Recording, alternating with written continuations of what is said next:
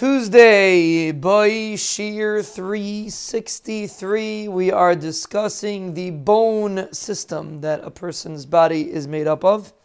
It's the foundation of a person's body. And this is a, a very perfect example of something that we would not notice, and yet it is vital for normal function of a person's body. Without the support of the skeleton, a person's body would be like a hump of jelly. A person would just collapse into a heap without any structure at all.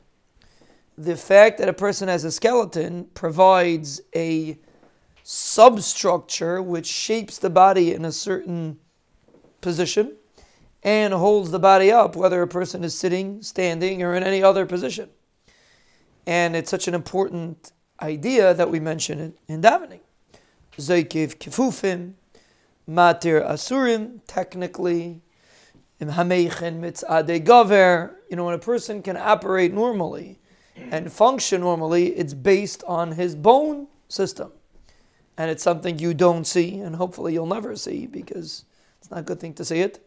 If you see it, that means the person Shalom got hurt. Person shouldn't see it, but it's there.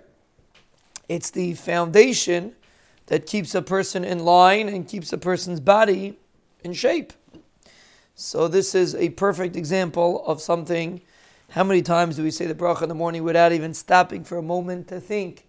You could take steps you could, you're, you're movable, you can move, or zaykif kefufim, you can stand straight, you're not collapsing in a heap, you're not hunched back, you're not bent over, you're able to stand up. That's really the definition of a man versus a behemoth, is the fact that a man can stand up, zaykif kefufim, and that is all with the support of the of the bones in a person's body, that a person is able to stand firm and not collapse. And if you want to look at it from a hashkafic perspective, Chazal tell us the bones come from the father, the meat comes from the mother. So the father provides the backbone, the solidification of the child, and the mother provides the flesh, you know, the love, the emotion of the child. So that's another aspect from a hashkafic perspective that the bones represent the solidification and the fortification of the guide of the guiding of a person's life, a person being guided in the proper derech in life that comes from the bones.